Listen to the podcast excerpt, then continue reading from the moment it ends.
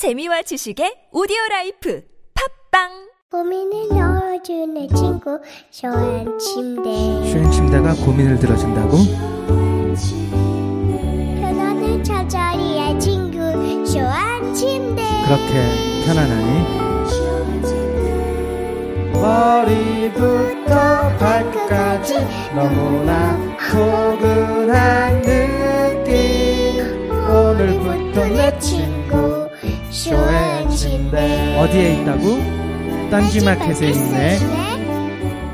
생각은 같아도 행동은 다릅니다. 무엇을 시작하든 끝장을 보는 사람. 이재명 성남시장 첫 자전적 에세이. 이재명은 합니다. 저를 믿어주는 국민이 계시고 함께 꿈꾸는 정의로운 대한민국이 있기 때문에 저는 부러질지언정 굴복하지 않겠습니다. 이재명이 그려나갈 대한민국 희망의 지도. 이재명은 합니다. 위즈덤 하우스. 엄마, 나 가게 안 하고 싶은데. 너 가게 해봤니? 너 음식 만들어봤니? 인테리어는? 집기는? 일할 사람은? 운영은? 가게 자리는? 세금은? 너 돈이 있니? 나는 요술램프 몬스터 셰프다. 네가 오라는 모든 것을 들어주마. 맛집의 맛을 똑같이 만들어주실 수 있어요? 맛뿐만 아니라 돈과 청음의 모든 비법을 알려주겠노라. 야하! 이젠 걱정 고민 끝. 네이버 검색창에 몬스터 셰프라고 쳐주세요. 상담 문의 02-458-8838. 몬스터 셰프. 엄마, 가글 했는데 입에서 뭐가 나왔어. 그거 올리덴탈 체크 가글이라 그런겨. 지금 쓰고 있는 가글 사용 후 확인해 보셨나요? 무색소, 무알콜, 무계면 활성제의 올리덴탈 체크 가글은 쉽게 나온 입안의 이물질을 눈으로 확인할 수 있습니다. 딴지마켓에서 판매 중입니다.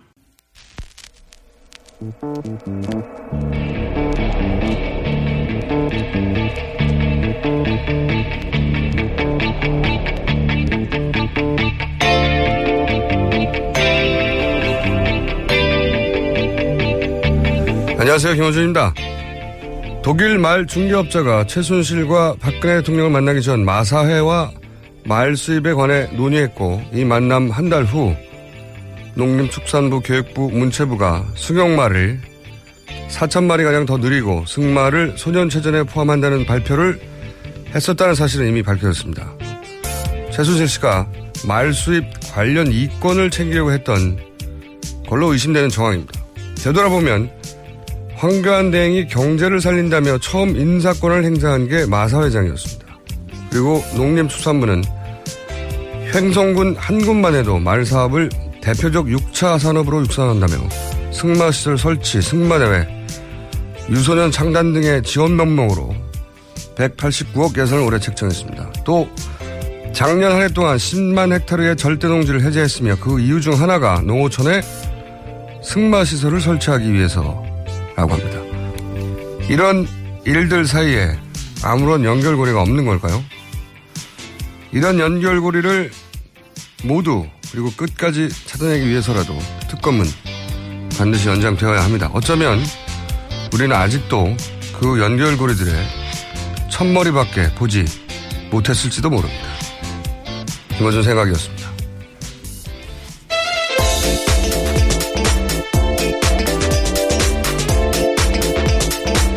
시사인의 김은지입니다. 말산업이 이렇게 전국적으로 육성되고 있는지는 몰랐어요. 그러게요. FTA 이후 대표적인 6차 산업으로 말산업을 육성해야 한다. 이런 논리. FTA하고 말산업하고 이렇게 연결될지는 몰랐어요. 이런 논리로 정부 문서들이 존재해요. 네. 찾다 보니까 말산업이 이렇게 중요했었나. 연결고리가 있을 것도 같아요. 있을 것도. 근데 저희는 못하니까 저는 특검이 30일이 아니라 1년 정도 연장될 것 같아요. 1년 정도. 자, 오늘 수는요? 네, 헌법재판소가 국회 소추위원단과 대통령 대리인단에게 오는 23일까지 그동안 주장한 내용을 정리해서 서면으로 제출하라 이렇게 요구했습니다.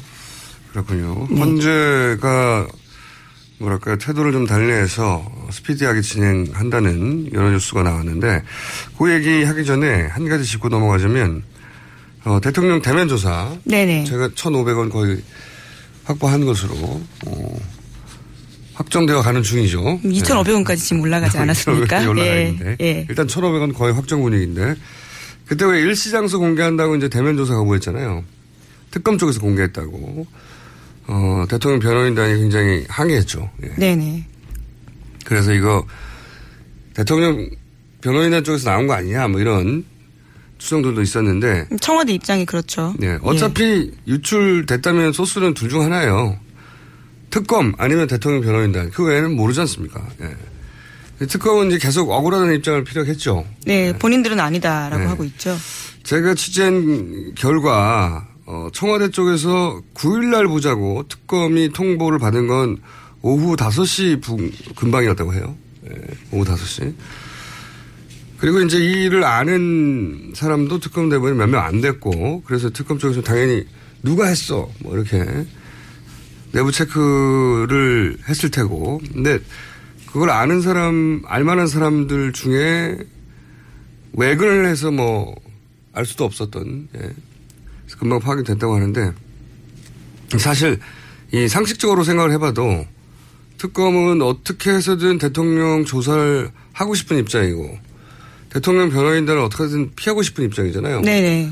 근데 이제 비공개 합의를 했는데 특검이 이걸 알려서 얻을 이득이 없어요, 이득이. 비공개해서 약속했는데 이걸 알려서 특검이 유리해지는 게 하나도 없잖아요. 아무것도 없는 게 아니라 손해죠. 네. 네, 1,500건 거실 때부터 그렇게 지적해 주셨었죠. 네. 네. 그런데 이 청와대가 이렇게 통보한 지 서너 시간 후에 이제 뉴스가 나온 거잖아요. 네. SBS에서는 당연히. 네, 8시 뉴스죠. 취재원 보호를 해서 알릴 수 없을 테고. 제가 오늘 작은 단독을 하나 하자면, 예. 저도 열심히 취재했거든요. 예. 그 일정과 장소의 유출자는 박근혜 대통령 변호인단 중 한 명으로 강력히 추정된다. 예, 강력히 추정된다. 자기들 쪽에서 흘러나간 정보를 특검에 뒤집어 씌운 거다. 예. 원래 이럴 때 법조 출입 기자들 또는 뭐, 청와대 출입 기자들 혹은 뭐 특검 출입 기자들 사방팔방에 모여가지고 모든 기자들이 주변을 캐기 마련이잖아요. 그래서 흘러나온 정보 찌끄러기라도 주술라고. 네. 기자시니까 잘 알잖아요. 네. 쓰레기 주로 다니죠. 주술라고 막. 네네. 화려한 정리도 줍습니다. 변호인단이 직접 알려준 것인지 뭐 변호인단이 누군가에게 이야기한 것을 이렇게 다시 그런 식으로 주워서 보도한 것인지 그것까지 제가 확실하게 말씀드릴 수는 없어요 여기서. 그런데 소스는 분명하다. 그 처음 소스. 이게 근데 변호인단 쪽에서 저는 피해자 코스프레를 한다고 해석할 수밖에 없는 정황이 있는 게 그 정보가 흘러나온 사람과 특검의 이런 정보가 나오면 어떡하냐고 항의한 사람이 동일 인물이에요. 네. 취재하신 바에 따르면 그렇다는 거죠. 예, 예. 제가 취재하신 바에 따르면. 예, 예, 예. 네. 단독 하나 하겠습니다. 네. 유출은 그쪽 방향에서 나왔다. 네. 자, 여기까지 하나 하고요. 할 일 한 것 같네요, 오늘. 네. 자, 다음 뉴스 전해주십시오. 네. 헌재 관련 뉴스 계속 많죠. 예, 예. 네. 몇 가지 더 지워드리면요. 국회 탄핵심판소추위원단이 그래서 박 대통령 변론 출석 여부를 14일까지는 알려줘야 된다. 이렇게 어제 주장했습니다. 그러니까 이제 헌재에서 끌려다니는 거 아니냐. 그리고 또 정보지들에서 나온 루머들. 아직은 루머라고 표현해야죠. 당연히. 예. 루머들에 따르면은 좀 헌재에서 이런저런 재판관들 이름이 등장하잖아요. 구체적인 이름이 등장해요. 이게 문제가. 그러다 보니까 이제 헌재도 그렇지 않다는 태도를 보여줘야 되는 거겠죠, 지금. 예, 그렇죠. 네, 더 이상 끌려다니지 않겠다 이런 태도인 것 같아요. 예, 그래서 어제는 10번씩이나 말을 끊고 대통령 쪽 변호인단 신문에 주의를 주기도 하고요. 예. 굉장히 이 효율적으로 진행을 하겠다라는 식의 이야기들을 강조했다고 합니다.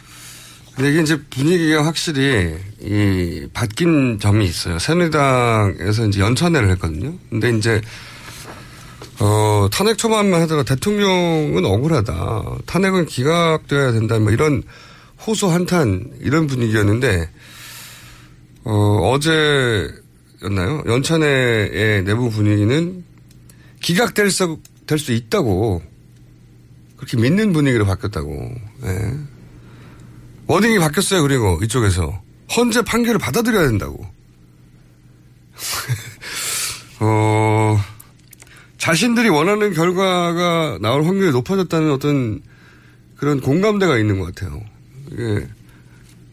그걸 어떻게 알겠어요, 근데? 그냥? 이분들도 다 그냥 찌라시를 보고 그러는 걸까요? 예.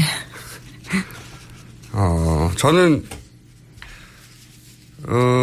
그리고 이제 정보지에 이제 구체적인 이름들이 거론되잖아요. 근데 이제 상식적인 수준에서는 이게 루머의 관점에서 보면 박근혜 대통령이 직접 임명한 재판관들을 당연히 처음에 거론하겠죠. 근데 이건 근거가 저는 없다고 보고, 그 자체만으로는. 임명했다고 하고 반드시 뭐, 생각해보면, 박근혜 소장도. 네, 그렇죠. 네. 대통령이 임명했습니다. 네, 대통령 임명이 나온 거기 때문에. 근데 이분은 3월 14일 이전에 해야 한다고 강력히. 그리고 이분을 그렇게,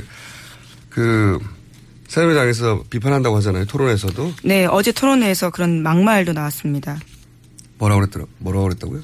이노근 전 새누리당 의원이 한 말인데요. 다른 사람도 아니고 그 사람은 말 그대로 자기 어미를 잡아먹고 태어난 살모사 같은 사람이에요.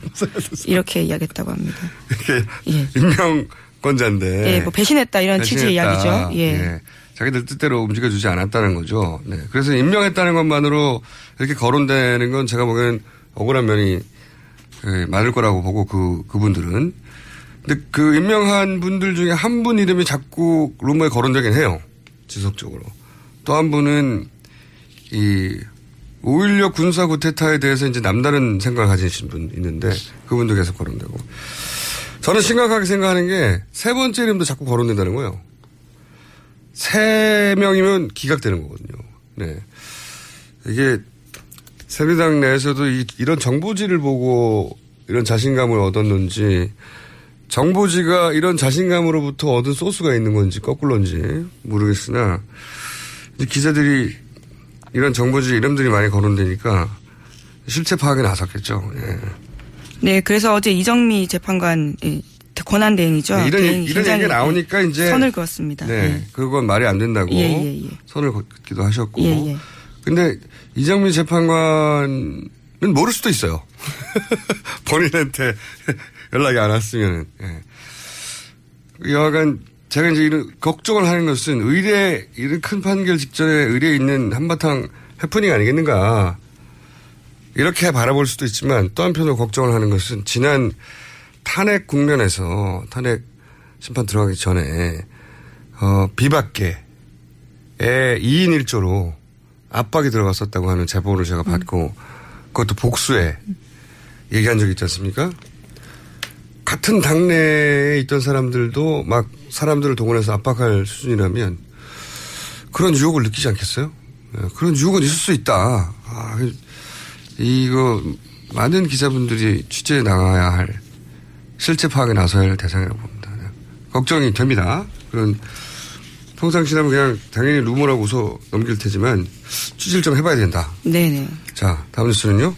네, 관련해서 어제 조선일보 일면에는요, 이런 광고가 났습니다. 원로법조인이라고 하는 9명이 대통령 탄핵 심판에 대한 의견을 낸 건데요.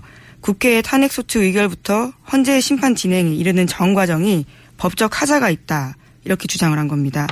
게다가 국회는 신문기사나 심증만으로 탄핵을 의결했다면서 문제가 있다라는 취지의 이야기를 한 건데요. 거기다가 일괄적으로 국회에서 투표한 거는 중대한 적법 절차 위반이다. 이런 주장도 했습니다. 아니, 지금 대통령 탄핵이 심증만으로 된 거예요? 이건 너무나 많은 증인들이 나오고 있지 않나요? 문서와. 예, 지금도 그렇죠. 계속. 예. 야, 근데 이제 이런 노력들, 그러니까 이제 복합적인 놀이거든요. 탄핵 심판관들 중에 개별 접촉을 했는지, 혹은 이런 정보지를 봤는지 모르겠으나. 자신감을 얻게 한 그런 정보가 있는 것이고, 그리고 이제 그런 판결을 내릴 재판관들에게 봐라. 이런 분위기가 있다. 이거 돈 내서 광고 낸 거예요. 네, 그렇죠. 생각해보세요. 전 대법관이 자기 돈 내가지고 신문 광고한 거 보신 적 있어요? 어떤 판결에 대해서? 이거는 전례가 없는 겁니다. 전례가 없는 거.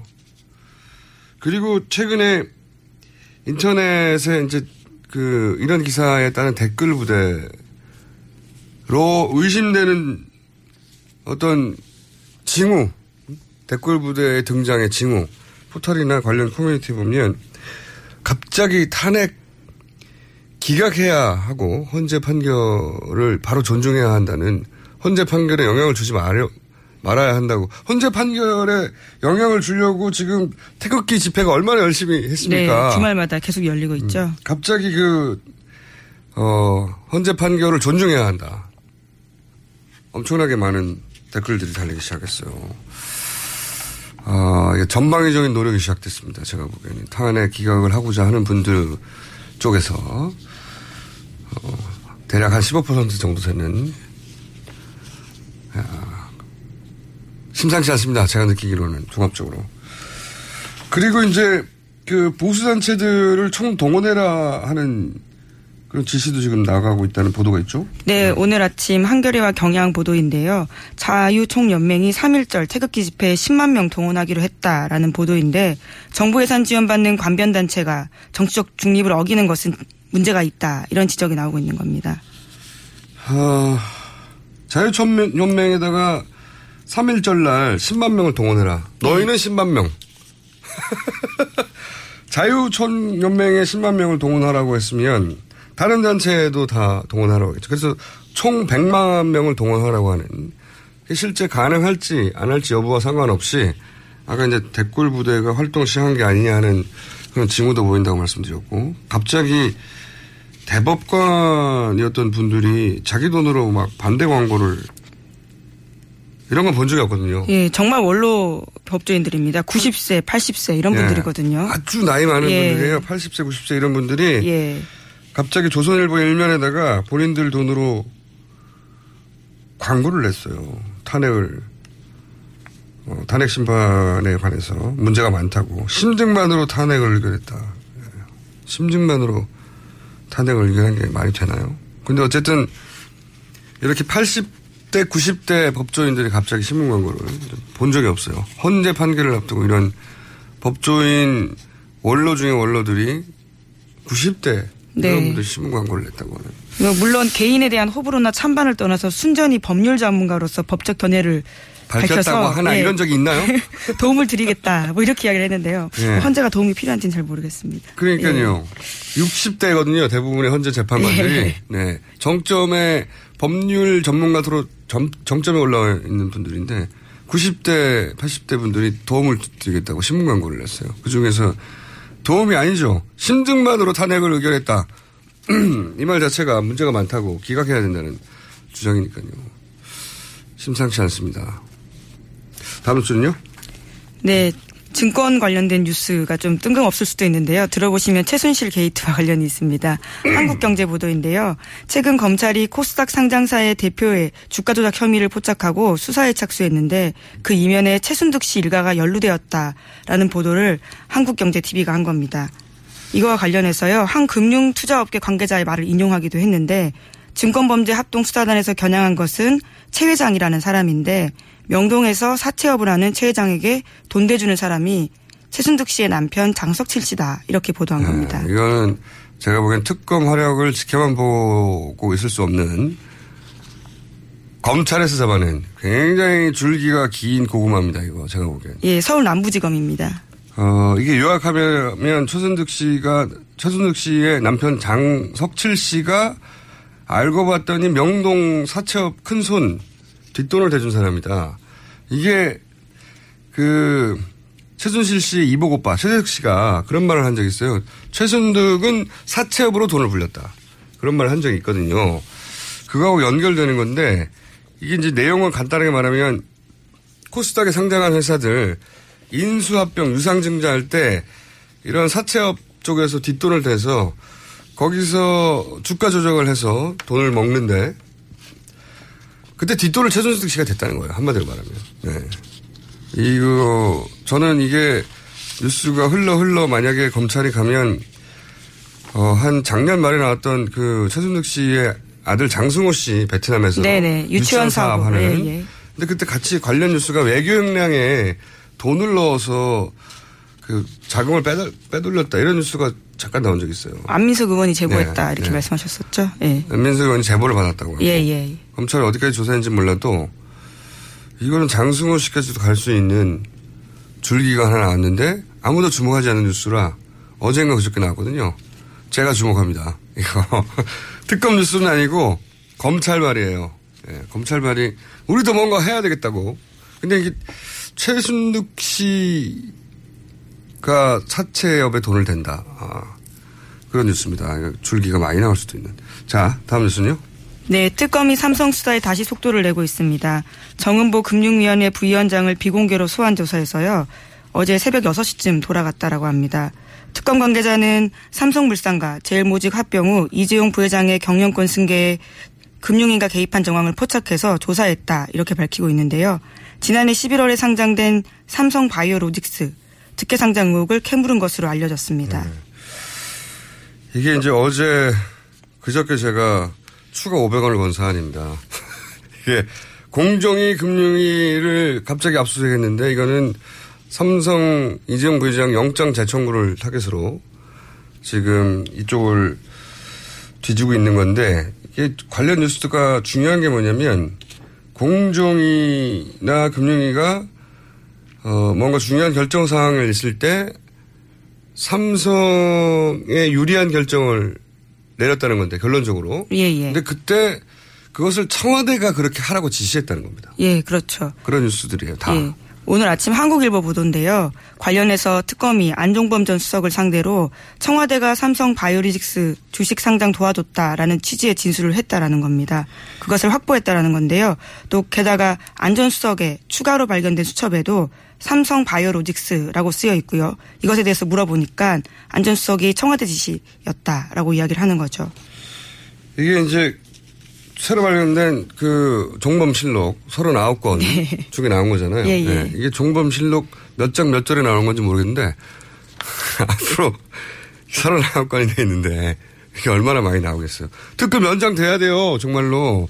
근데 이 39건 몇 장 몇 절인지는 앞으로 이제 밝혀지겠지만 여기서 나온 내용 중에 추가적으로 삼성 관련 뉴스가 많이 나온 거죠. 네. 그렇죠. 네. 그 메모들이. 근데 네. 그 메모들이 하나같이 삼성 쪽에 먼저 알려줘라 혹은 삼성이 이걸 하도록 도와줘라 하는 내용들이 있고 아마도 이게 이재용 부회장 영장 재청구할 때 새로운 사실이 있거나 해야 되거든요. 박근혜 대통령을 뇌물 수뢰자로 대면 수사를 했거나 똑같은 내용을 똑같이 영장 청구할 수는 없거든요. 예, 한 번 기각된 사실이기 때문에 예. 보충을 하긴 해야 될 겁니다. 그때 아마 집중적으로 보충되는 내용들이 아니겠는가. 그리고 이게 영장 이 기각되느냐 아니면은 영장이 받아들여지느냐 굉장히 중요한 게 영장이 만약에 받아들여지면 영장이 나오면 헌재에도 영향을 일정 정도 주게 되는 거죠. 기각되면 또 반대 영향을 주게 되는 거죠. 그래서 제가 또 500원을 걸었지 않습니까? 예. 영장 기각을 하려고 대면 수사를 안 받는 거라고. 대면 수사를 만약에 받는다면 예외적으로 얘는 딱 하나 있어요. 영장이 청구된 이후. 예. 영장이 청구된 이후에 받을 가능성이 유일하게 남아있다. 여기에 추가 500원 겁니다.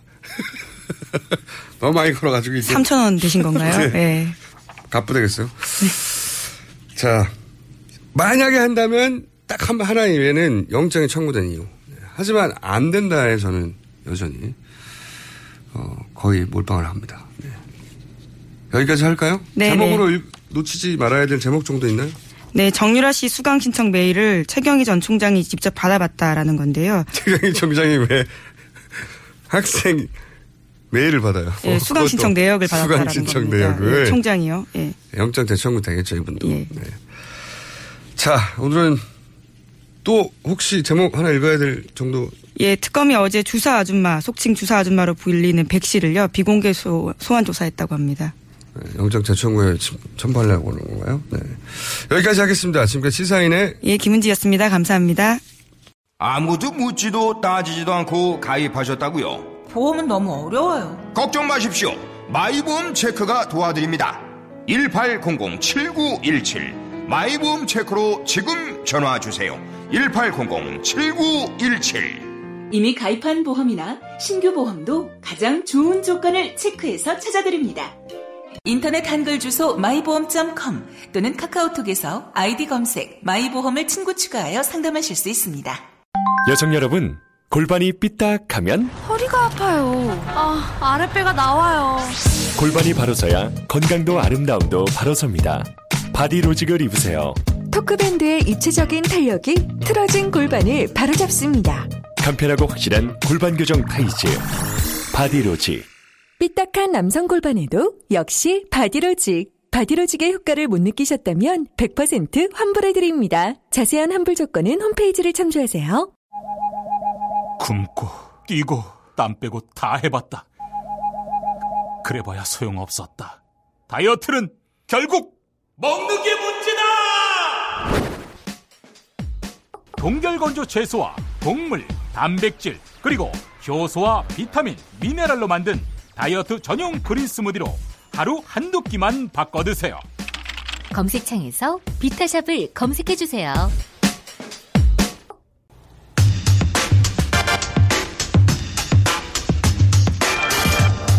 새누리당, 이제는 자유한국당이죠. 자유한국당에서 대선 후보를 내지 못할 거란 전망을 드렸고, 이인재 전 의원을 시작으로 해서 벌써 3명째 대선 출마 선언이 이어지고 있습니다. 오늘은 지난 6일 대선 출마를 선언한 원유철 의원 전화 연결했습니다. 안녕하세요, 의원님. 네, 안녕하세요. 원유철입니다. 네, 요즘 굉장히 적극적으로 언론에 인터뷰를 하시던데 감사합니다. 저희한테 응해주셔서. 네. 불러주셔서 감사합니다. 네. 제가 다른 질문 드리기 전에 네. 새누리당이 아니죠. 자유한국당. 자유한국당은 뭐라고 줄여서 불러드리길 원합니까? 자유한국당에서는. 저희 새누리당이 이제 자유한국당으로 당명이 최종적으로 다음 주 월요일 날 바뀔 예정입니다. 이제 전국위원회를 열어서요. 그렇군요. 아직 확정 아니군요. 예. 최종적으로 월요일 날이요. 다음 주. 한국당이 되겠습니다. 약칭하서는. 예. 한국당. 네네. 보통 앞자에서 많이 따서 자유당으로 불릴 가능성이 높은데요, 사람들한테. 자유당은 예전에 있었고요. 네. 그 자유라는 그 단어는 이 보수의 상징성이고요. 오늘의 대한민국이 있기까지 그 아주 담고 있는 그 소중한 가치를 담고 있는 단어 아니겠습니까? 그 자유라는 것도 굉장히 중요하죠. 자유한국의 의미를 담아서 저희가 자유한국당이라고 최종적으로 지금 결정이 된 상태인데요. 최종적으로 당에서는 이제 전국위원회에서 승인을 받아야 되기 때문에 다음 주 월요일 날 확정이 되겠습니다. 네. 근데 이제 익숙하게 만드는 의미에서 그냥 오늘은 제가 자유한국당이라고 하겠습니다. 네. 예. 어차피 바뀔 거니까. 네, 편하게 하시면. 네네. 네. 예. 근데 그 자유한국당에서 이번 대선에 몇 분이나 경선에 나오실까요? 뭐 10명이 나올 수도 있다는 이야기도 있어가지고요. 예. 지금 뭐 최종적으로 출마 선언을 하시는 분들을 다 들어봐야겠죠. 지금은 뭐 정확하게 예측하기는 좀 어려운 상황입니다. 네. 근데 이제 이인재 전 의원은 진작에 하셨고, 안상수 의원, 그리고 의원님 말고 나머지 이제 지금 앞으로 거론될 거 혹은 나서실 것 같은 분들 보면 김문수 전 오지사는 거의 나오시는 것 같고, 그죠? 그런 것 같죠? 예. 정우태 원내대표도 거론되는데 그러신 것 같죠? 글쎄요, 뭐 최종적으로 입장을 아직 밝히고 있지 않아서 모르겠습니다. 좀 봐야겠습니다. 네. 이완구 전 총리와 홍준표 도지사, 이런 분들도 거론되는데 가능성이 있나요? 글쎄, 제가 그분들의 생각을 제가 말씀드린 건 적절치 않습니다. 그러면 한 분만 더 여쭤볼게요. 네네. 황교안 대행은 나옵니까? 글쎄요, 그것도 뭐 알 수가 없는 거죠. 예. 그래도 이제 분위기라는 게 있지 않습니까? 네. 지금 황교안 대행은 그 국정의 공백 상황을 성실하고 또 차분하게 메꿔야 되는 위치에 있고요. 최근에 그 이 구제역이라든가 이런 민생 그 현장이 많이 발생하고 있지 않습니까? 네. 민생에 집중하고 또 안보도 잘 챙기는 이러한 대응이 돼야 되겠죠. 출마 여부는 이제 앞으로 법적인 문제가 해소되거나 이 탄핵이 어떻게 결정되느냐에 따라서 달라질 수가 있는데 제일 중요한 건 국민들의 마음이겠죠. 아무튼 뭐 누구나 다 출마할 수 있는 건데 지금 상황에서는 황교안 대행께서는 국정에 매진을 하는 게 맞다. 저는 이렇게 보고 있습니다. 물론입니다. 지금은 그런데 네네. 앞으로 상황에 따라서는 이제 나오실 가능성도 있다는 거죠. 예. 특히 탄핵이 기각되면 나오실 가능성이 아주 높다고 봐야 되겠죠? 그럴 가능성이 매우 높다고 저도 생각하고 있습니다. 네. 탄핵이 기각될 가능성은 얼마나 높다고 보십니까?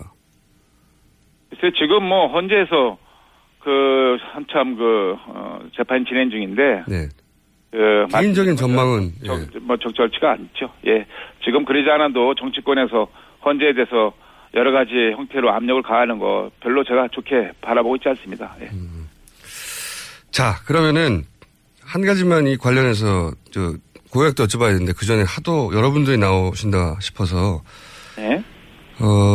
이게 이렇게 많은 대선 후보들이 거론되는 이유가 특별히 있을까요? 이게 이거 인해 전술인가? 싶을 정도로 많은 분들이 거론돼가지고 혹시 우리는 절대 불임 정당이 아니다 이런 강력한 의지를 표명하는 건가요? 우리 새누리당이 예. 지금 여러 가지 어려움을 겪고 있는 건 사실입니다. 네. 국민들에게 끊임없이 지금 현 전국 상황에 대해서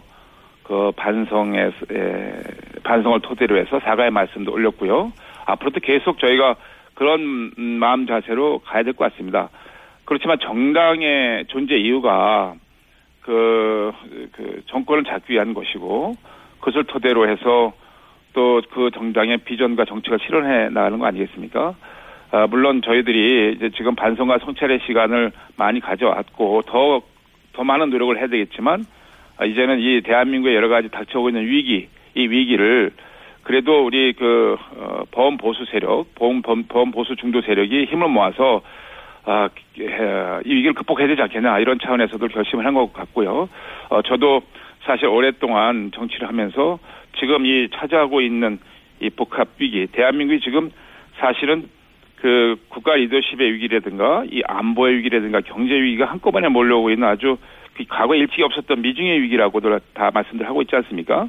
그런데 이런 위기는 사실 이 구조적이고 근본적인 위기라고 저는 보고 있습니다. 제가 이번에 대선에 출마하기로 결심한 이유를 좀 말씀을 드리는 건데요. 네. 그래서 저는 이 구조적인 위기를 좀 근본적으로 해결해서 우리 대한민국을 좀 더 강한 대한민국, 이 당당한 대한민국으로 좀 만들어야겠다라는 결심을 하게 됐다는 말씀을 드리고요. 안보 위기 같은 경우에는 이 북핵 문제로 인해서 이 한반도의 평화를 항상 위협하고 있고 대한민국의 최대 안보 이슈인데요. 이것을 완전히 좀 해결해야 되겠다. 저는 그래서 한국형 핵무장을 주장하고 있습니다. 네, 저도 그 얘기 들으려고 했는데 네, 제 의원님을 하면 항상 생각나는 게 가장 먼저 핵무장을 공개적으로 주장하신 분이지 않습니까? 네, 제가 네. 국방위원장 시절 때부터 네.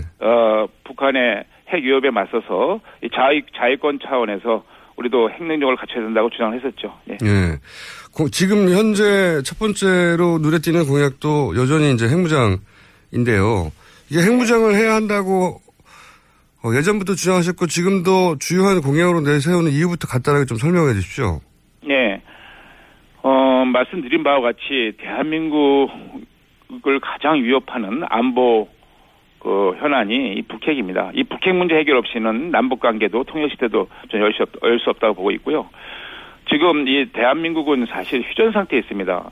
이 한반도가 비핵화된 상태면 좋은데 이 휴전된 상태에서 한쪽은 핵의 능력을 계속 고도화시키고 있고 한쪽은 국제사회와 함께 노력을 하고 있지만 10년이 지난 지금 사실은 우리는 그냥 다람쥐 쳇바퀴에 돌듯이 이 구두선에만 그치고 있는 상황입니다. 예를 들자면 최근 10년 동안만 보더라도 북한의 김정은 정권은 5차례나 핵실험하고 작년에만 해도 2차례 핵실험했죠.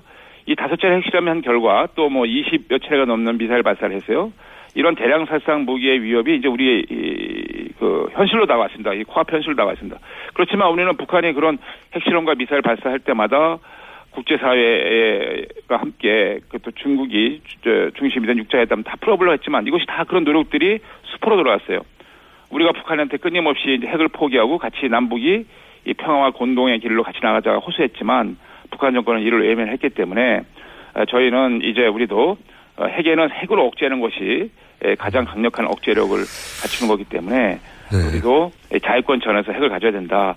그 유명한 외교관인 헨리 키신저 미 국무장관 전 장관도 EU 국가가 핵을 가졌을 때 가장 강력한 불가침 조약은 핵을 갖는 길밖에 없다. 네, 알겠습니다. 얘기를 했지 않습니까? 그런 차원에서 네. 이제 이 안보 문제에 대해서는 국민들이 정말 핵 때문에 이 공포에 떨지 않고 밤잠을 편안하게 주무실 수 있도록 이걸 완전히 해결해야겠다라는 차원에서 네. 우리도 한국형 핵무장을 하되 북한이 핵을 포기할 때 우리도 핵을 내려놓는 조건부 핵무장이 되겠습니다. 조건부 핵무장. 제가 이제 그 공약을 내신 이유는 충분히 들었고 그러면 제가 반론 혹은 의문을 좀 제기해보자면요. 그 논지는 충분히 이해하는데 현실적으로 우리가 따져보면 플루토늄 재처리부터 해야 되는데 이것부터 안 되지 않습니까? 원자력 협정으로. 네. 어떻게 해결하죠 이건? 지금 이거는 사실 정치권의 결단과 의지의 문제입니다. 그 NPT 예. 10조에 보면 비상사태 때 그 NPT를 탈퇴할 수가 있습니다. 그 가입국가도요. 그런데 예. 우리 지금 대한민국은 아주 비상사태입니다. 전 세계에서 핵확산 방지 조약을 탈퇴하자. 전 세계에서 유일하게 분단 국가, 지금 그 휴전 상태에 있는 그런 분단 국가고요. 그런데 한쪽은 끊임없이 지금 그 핵의 능력을 고도화시키고 있고 그 미사일 발사를 비롯해서 여러 가지 대량 살상 무기를 계속 도발하고 있지 않습니까? 이런 상황 자체가 비상사태입니다. 저는 그것만 가지고도 우리가 충분히 그 명분이 있다고 보고 있고. 그러면 의원님, 핵 확산 방지 조약을 탈퇴하면 혹은 위반하면 이란이 그랬듯이 북한이 그랬듯이 경제 제재를 당하지 않습니까? 우리는 무역 의존도가 굉장히 높은 나라인데 이게 가능한 건가요? 예, 그래서 그것을 저희가 전문가들하고 우리 국회에서 핵포럼에서 그 관련 전문가들하고 심도 있게 토론을 했습니다. 그래서 우리가 탈퇴를 했다가 다시 가입하는 그런 그 시기라든가 그다음에 우리가 어느 정도 이 경제적으로 그 여러 가지 어려움을 헤쳐나갈 수 있는 거야 이런 걸 다 했는데 그 기간이 우리가 충분히 그 경제적으로 우리가 몇 년 탈퇴했다가 다시 재가입하는 겁니다. 지금 이제 전문가들의 말씀을 빌리자면 한 1년에서 1년 6개월 정도 보고 있습니다. 네. 1년에서 1년 6개월 동안 탈퇴하고 그 사이 경제 제재를 당하더라도 그 사이 핵 개발을 할 수 있다 이런 말씀이신 건가요? 네, 지금 서울대학교의 석윤열 원자력공학과 교수님 같은 경우에 제가 어저께도 좀 만나 뵙고 왔는데요. 그분들 초청해서 말씀드렸는데 우리의 지금 사실 그 대한민국의 그 핵 능력이라는 것이 상당한 수준 아니겠습니까? 원전 기술도 세계에서 알아주는 거고 5번째 규모 갖고 있고 우리가 마음만 먹으면 6개월 정도 짧으면 6개월 정도 길게는 또 좀 더 걸리겠습니다만 1년 6개월 정도 걸리겠습니다만 그러한 능력을 갖고 있고요. 지금 북한의 핵 위협이 사라지지 않고는 이 한반도의 평화는 그 이유를 알겠는데 없다. 그래서 말씀을 드리는 겁니다. 자, 그러면 NPT를 탈퇴하고 경제 제재를 한 1년이나 1년 반 정도 견디고 다시 재가입을 전제로 한 후에 그럼 그 사이에 미국이 이걸 허용해야 하지 않습니까? 말하자면 우리가 지금 현재는 미국의 핵 우산 아래 있는데 미국하고는 어떻게 하죠? 지금은 한미동맹이 매우 중요한 우리 대한민국의 안보 또 경제적인 자산 가치입니다. 틀림없고요. 그렇지만 우리의 운명을 언제까지 동맹국에게만 맡길 수 없지 않습니까? 우리가 지금 해구산으로 지금 북한의 핵을 억제하고 있지만 우리가 비가 올 때마다 옆집 가서 우산을 빌려올 수 없는 거 아니겠습니까? 아하, 그러면 미국과 군사동맹 관계가 한 1년 반 정도 균형이 있더라도 먼저 핵을 보유하는 게 우선이기 때문에 이런 말씀이신 거네요.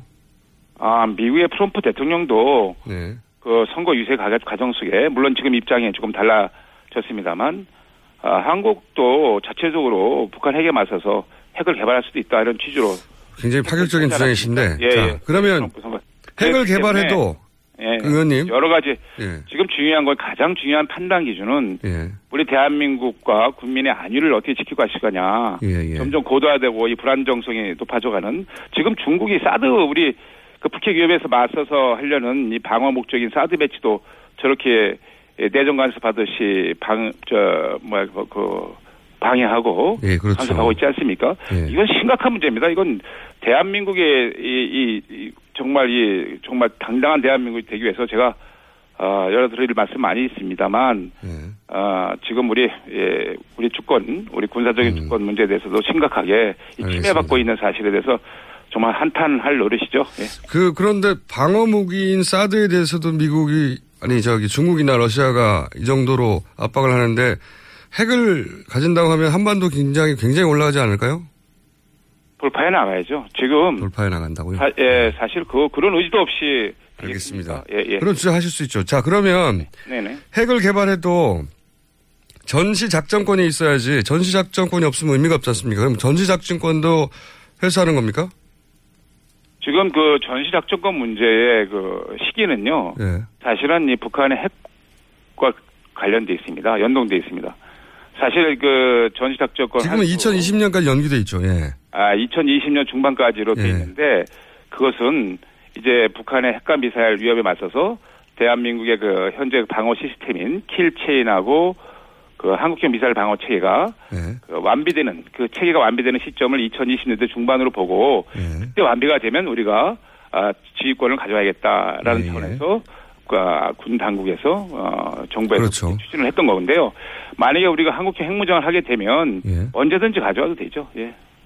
그러니까 전시작전권도 포함해서 미군과의 군사 공조는 좀 약화시키더라도 핵을 자체 무장하는 게 훨씬 중요하기 때문에 전시작전권도 가져와야 된다고 생각하시는 거네요, 그러면?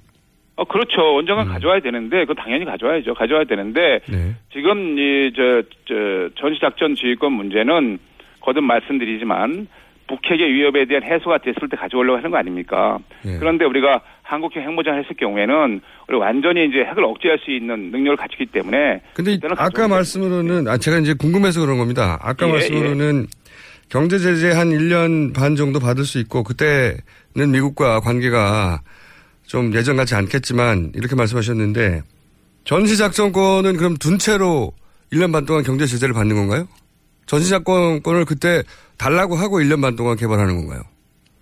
아니죠. 그러니까 그거는 이제 우리가 완전히 이제 북한의 위협에 완전히 맞설 수 있는 체계를 갖췄을 때 가져오는 거기 때문에 그 전에 있는 상황은 얘기할 필요가 없는 거죠. 예. 전시작전권은 미국한테 두고 그 사이의 경제 제재나 미국과의 관계가 좀 소원해지더라도 그 사이는 개발하고. 그러니까 구체적인 액션 플랜을 좀 듣고 그게 사람들한테 설득력이 있으면. 네, 그래서 제가 이제 원칙을 3불 원칙이라는 걸 또 내세웠고요. 또 그 과정 속에서 미국을 또 설득하는 작업이 필요하고 어떻게 보면 우리가 완전히 북핵을 제압하는 그런 능력을 갖추는 것이 결과적으로도 미국 안보에도 도움이 된다. 한미동맹 차원에서 그렇게 이제 설득을 하는 것도 또 중요한 일이 될 것입니다. 예. 근데 이제 우리가 그런 논리로 핵무장을 하면 일본이나 대만도 사실 핵을 무척 갖고 싶어 하는데, 주변 국가들도 다들 핵을 갖겠다고 핵무장 하겠다고 나오지 않을까요? 이거 핵무장 그 나라들이 알아서 판단해서 결정할 문제죠. 우리는 우리가 판단할 문제고요. 지금은 정말 엄중한 상황이고, 연일 지금 북핵 위협이 지금 날로 고조되고 있는 상황 아니었습니까? 이 상태에서 우리가 그냥 바라만 보고 있을 수 없는 상황이죠. 이렇게 모든 주변 국가들이 핵무장을 한다고 나서고 이렇게 압박을 하는 게 더 위험한 상황이 되지 않을까요?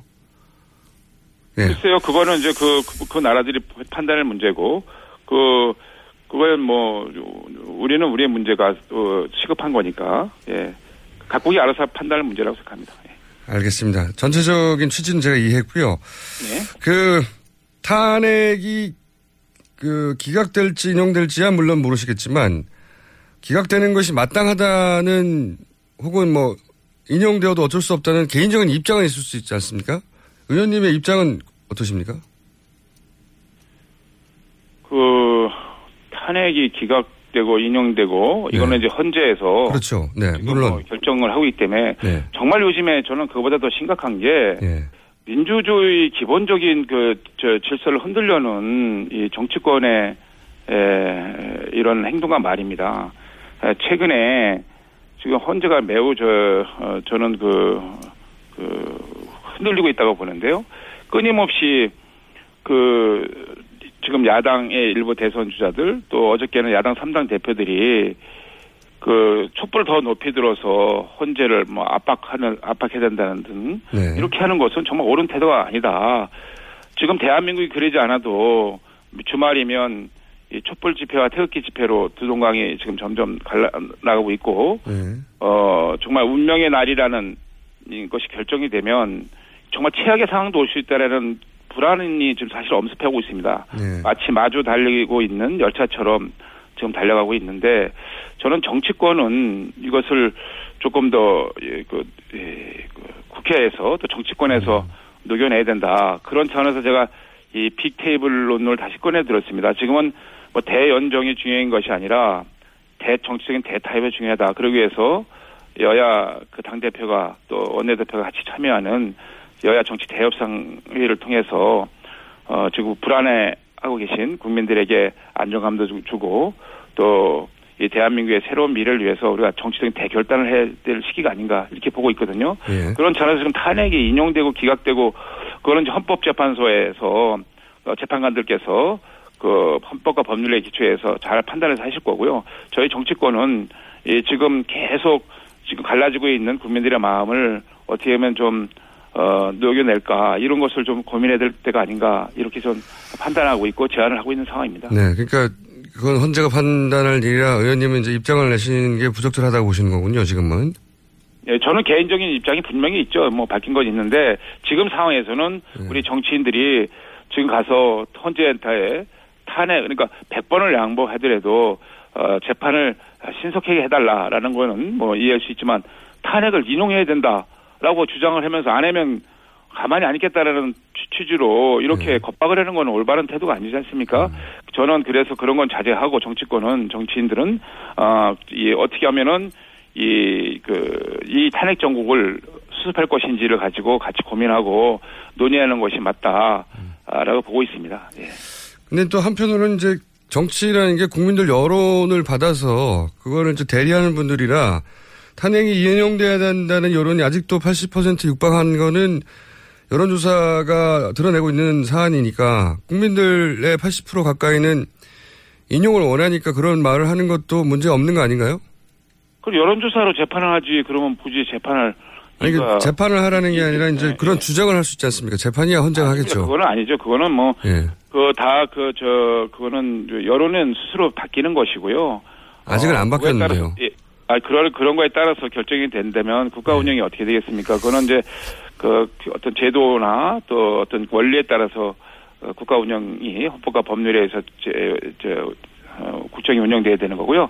여론은 뭐 수시로 바뀐다고 보고 있고요. 다만 지금 이 시점에서 저는 우리 정치인들이 어떻게 하면 이 혼란한 정국을 하루빨리 수습하고 국민들에게 좀 편안하게 해드릴까라는 가지고 고민을 해야 되지 않냐라는 차원에서 지금 빅테이블로 우리가 다시 한번 가다듬고 이 정치권에서 모여서 이 대선 정국, 이 탄핵 정국을 어떻게 수습하고 새로운 이제 19대 대선 선거를 어떻게 치를 것인가도 같이 고민할 때가 아닌가 싶습니다. 만약에 그렇지 않다면 예. 정말 이 갈수록 이제 헌재 결정에 다가오고 또 이 태극기 집회, 촛불 집회가 점점 타오르고 하면 정말 마주 달리는 열차가 충돌하는 대참사가 되지 않나 이런 걱정도 솔직히 있습니다. 그런 걱정을 담아서 말씀을 드리고 있는 겁니다. 알겠습니다. 지금 자유한국당, 새누리당 지지율이 예전에 한 3분의 1 수준으로 떨어져 있지 않습니까? 지금 회복해야 하는데, 네. 자유한국당 입장에서 가장 바람직한 대선 상황을 그려보자면, 일단 탄핵이 기각되고, 거기까지는 이제 자유한국당 소속 의원들이 많이 주장하셨으니까 이렇게 짐작할 수 있는데, 그 다음으로는 어떤 상황이 전개되는 것이, 바람직한 대선 상황일까요? 자유한국당 입장에서는? 박근혜 대통령은 만약에 기각되고 나면 임기를 끝까지 맞춰야 되는 건가요? 아니면 본인이 중간에 사퇴해야 하는 건가요? 어떻게 해야 합니까? 지금은 기각이 될 경우에 네. 그냥 있는 그대로 법에 따라서 국정운영 용기를 충분히 끝까지 그 법을 운영하면 되는데 이제 대통령께서 이제 어떻게 이 전국을 혼란한 전국을 수습하실 거냐에 따라서 달라질 거라고 보고 있습니다. 국민들의 마음을 하나로 모으고 또 이제 정권 이양기에서 어떻게 순조롭게 잘 이렇게 마무리하게 하면서 진행하느냐에 따라서 달라질 거라고 보고 있고요. 예. 알겠습니다. 오늘 여기까지 하고요, 의원님. 저희 조만간 한 번 더 연결하겠습니다. 네네, 감사합니다. 네, 감사합니다. 지금까지 새누리당 자유한국당의 원유철 의원이었습니다.